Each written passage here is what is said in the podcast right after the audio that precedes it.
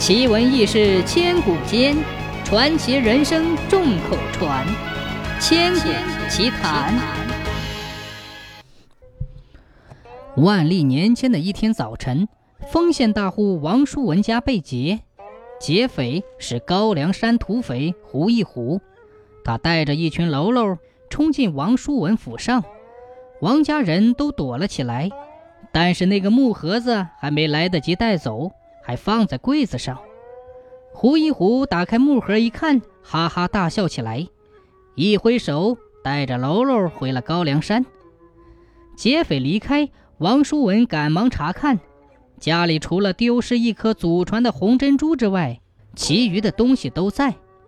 据人们私下传言，这颗珍珠是王叔文第八世曾祖得到的，他的那位老祖宗是个猎人，救过一只白狐。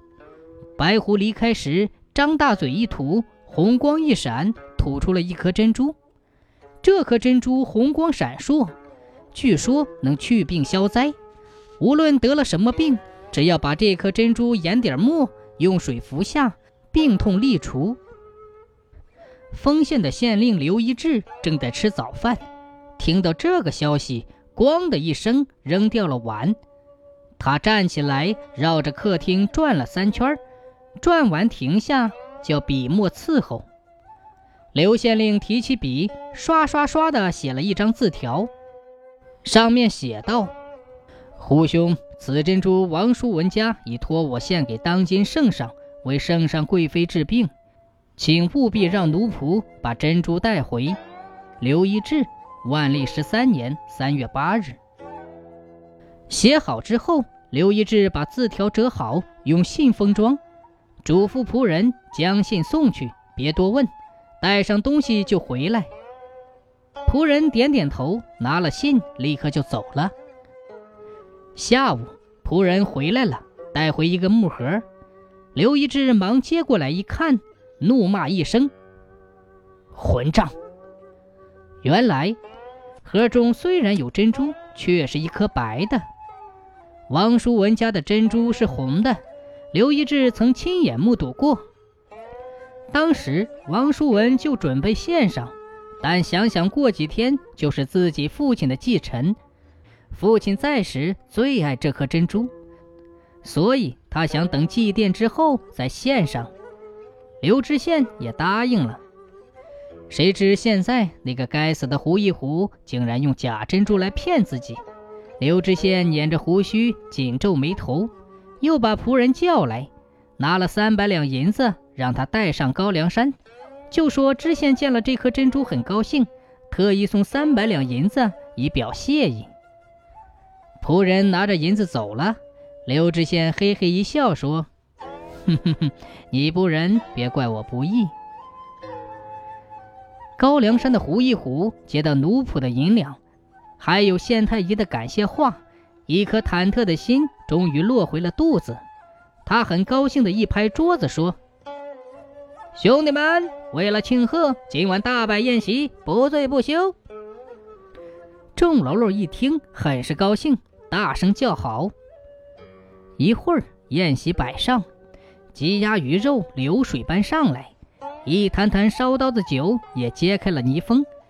胡一虎吩咐所有的兄弟都放开喝。有人提醒说：“胡爷，小心为好。”胡一虎大大咧咧的一挥手，哈哈大笑说：“哈哈哈！兄弟们放心，刘知县这会儿感激我还来不及呢。除了官军，谁还敢来打我？”众人大声称是，拿着酒碗喝酒，大块吃肉。不一会儿，一个个踉踉跄跄。就在这时，一个个去解手，跌跌撞撞的回来，说：“胡胡爷，有人！”胡一虎端着酒碗，斜着眼睛骂：“混账，这不是人吗？”说着，躺在椅子上眯着醉眼。喽喽们更急了，说：“官官军！”话还没说完，身子一晃就倒下了，背后插着一支箭。原来奴仆离开不久，刘知县就带着人偷偷上了山。果然，胡一虎中了他瞒天过海之计，一点儿也不戒备。胡一虎被士兵们架到刘知县面前，还说着醉话：“不醉不休。”危害一方的高梁山土匪一夜之间被一网打尽，连穷凶极恶的胡一虎也被活捉了，关进了丰县大牢。胡一虎喝得烂醉如泥，直到第二天上午才醒过来。醒来，他发现地方变了，不是在高梁山大厅，而是在监狱里。他抖抖身上的锁子，喊：“奶奶的，这是怎么回事？”看监的人望着他，一言不发。胡一虎怒了，大声喊：“去把你们之前叫来！”话没说完，听见脚步声响，刘知县来到了牢门外，一挥手，牢门被打开了。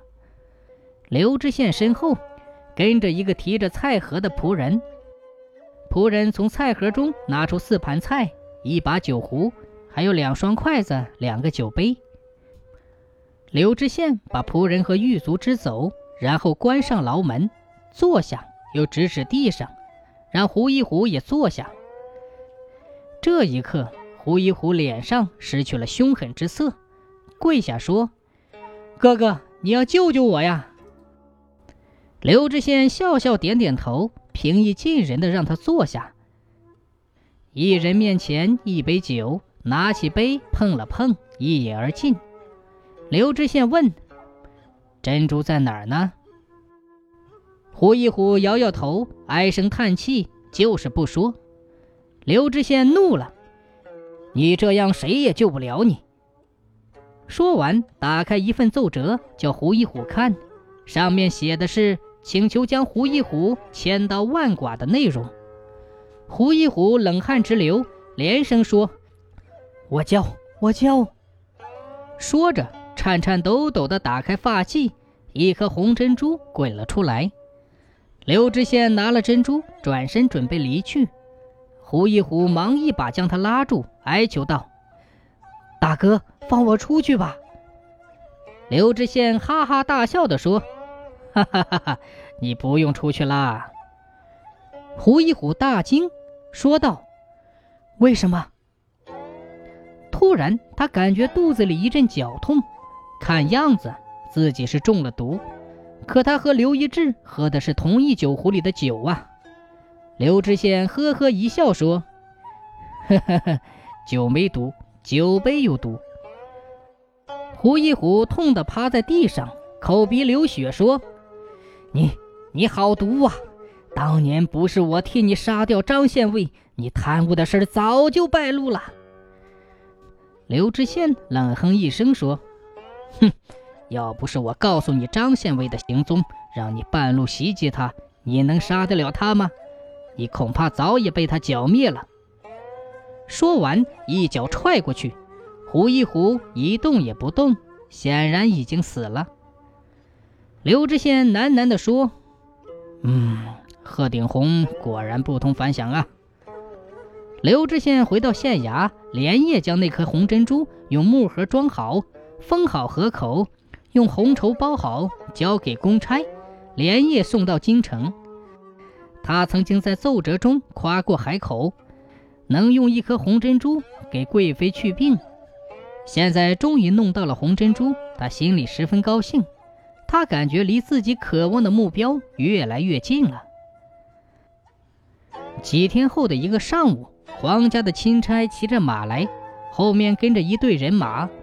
刘知县慌忙出来迎，钦差一挥手进了县衙，坐下望着刘知县说：“哈哈，感谢你呀，刘知县。”刘知县高兴得砰砰直跳，但嘴里谦让说：“啊，这是皇上的鸿福，才有了红珍珠去病啊。”只听“啪”的一声，钦差一拍桌子，打断了刘知县的话，指着他一声吼。来呀，绑了！两边的士兵一声吼，扑上来，像提小鸡儿一样，用绳子捆了。刘知县脸色苍白，浑身乱抖，问：“啊啊，怎么回事？”公差掏出圣旨，让刘知县跪下接旨。圣旨道：狗官刘一志欺君瞒上，用一颗红琉璃球假冒去病珍珠，害得贵妃延误病情，以致病天，将刘一志就地斩首，无需押解京城。刘知县一听，瘫在地上，大喊冤枉。公差理也不理，一挥手，刘知县就被拖了出去。刘知县被押上刑场斩首示众那天。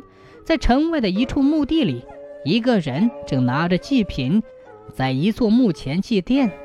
他恭恭敬敬地跪下，敬上三炷香，在心里说：“爹，您一生除暴安民，没想到最终却死在歹人之手。今天你的仇终于报了。”然后他站起来，对身边的人说：“从今天起，我正式改名换姓。”再也不必躲躲藏藏，叫什么王叔文了，以后我就叫张叔文了。仆人们应声说：“是。”祭奠过后，他抬头望望墓碑上的文字，新漆过的墓碑上几个大字清晰可见：“张县尉之墓。”张叔文正是张县尉的儿子。张县尉当年掌握了刘知县勾结高梁山土匪鱼肉乡民的事。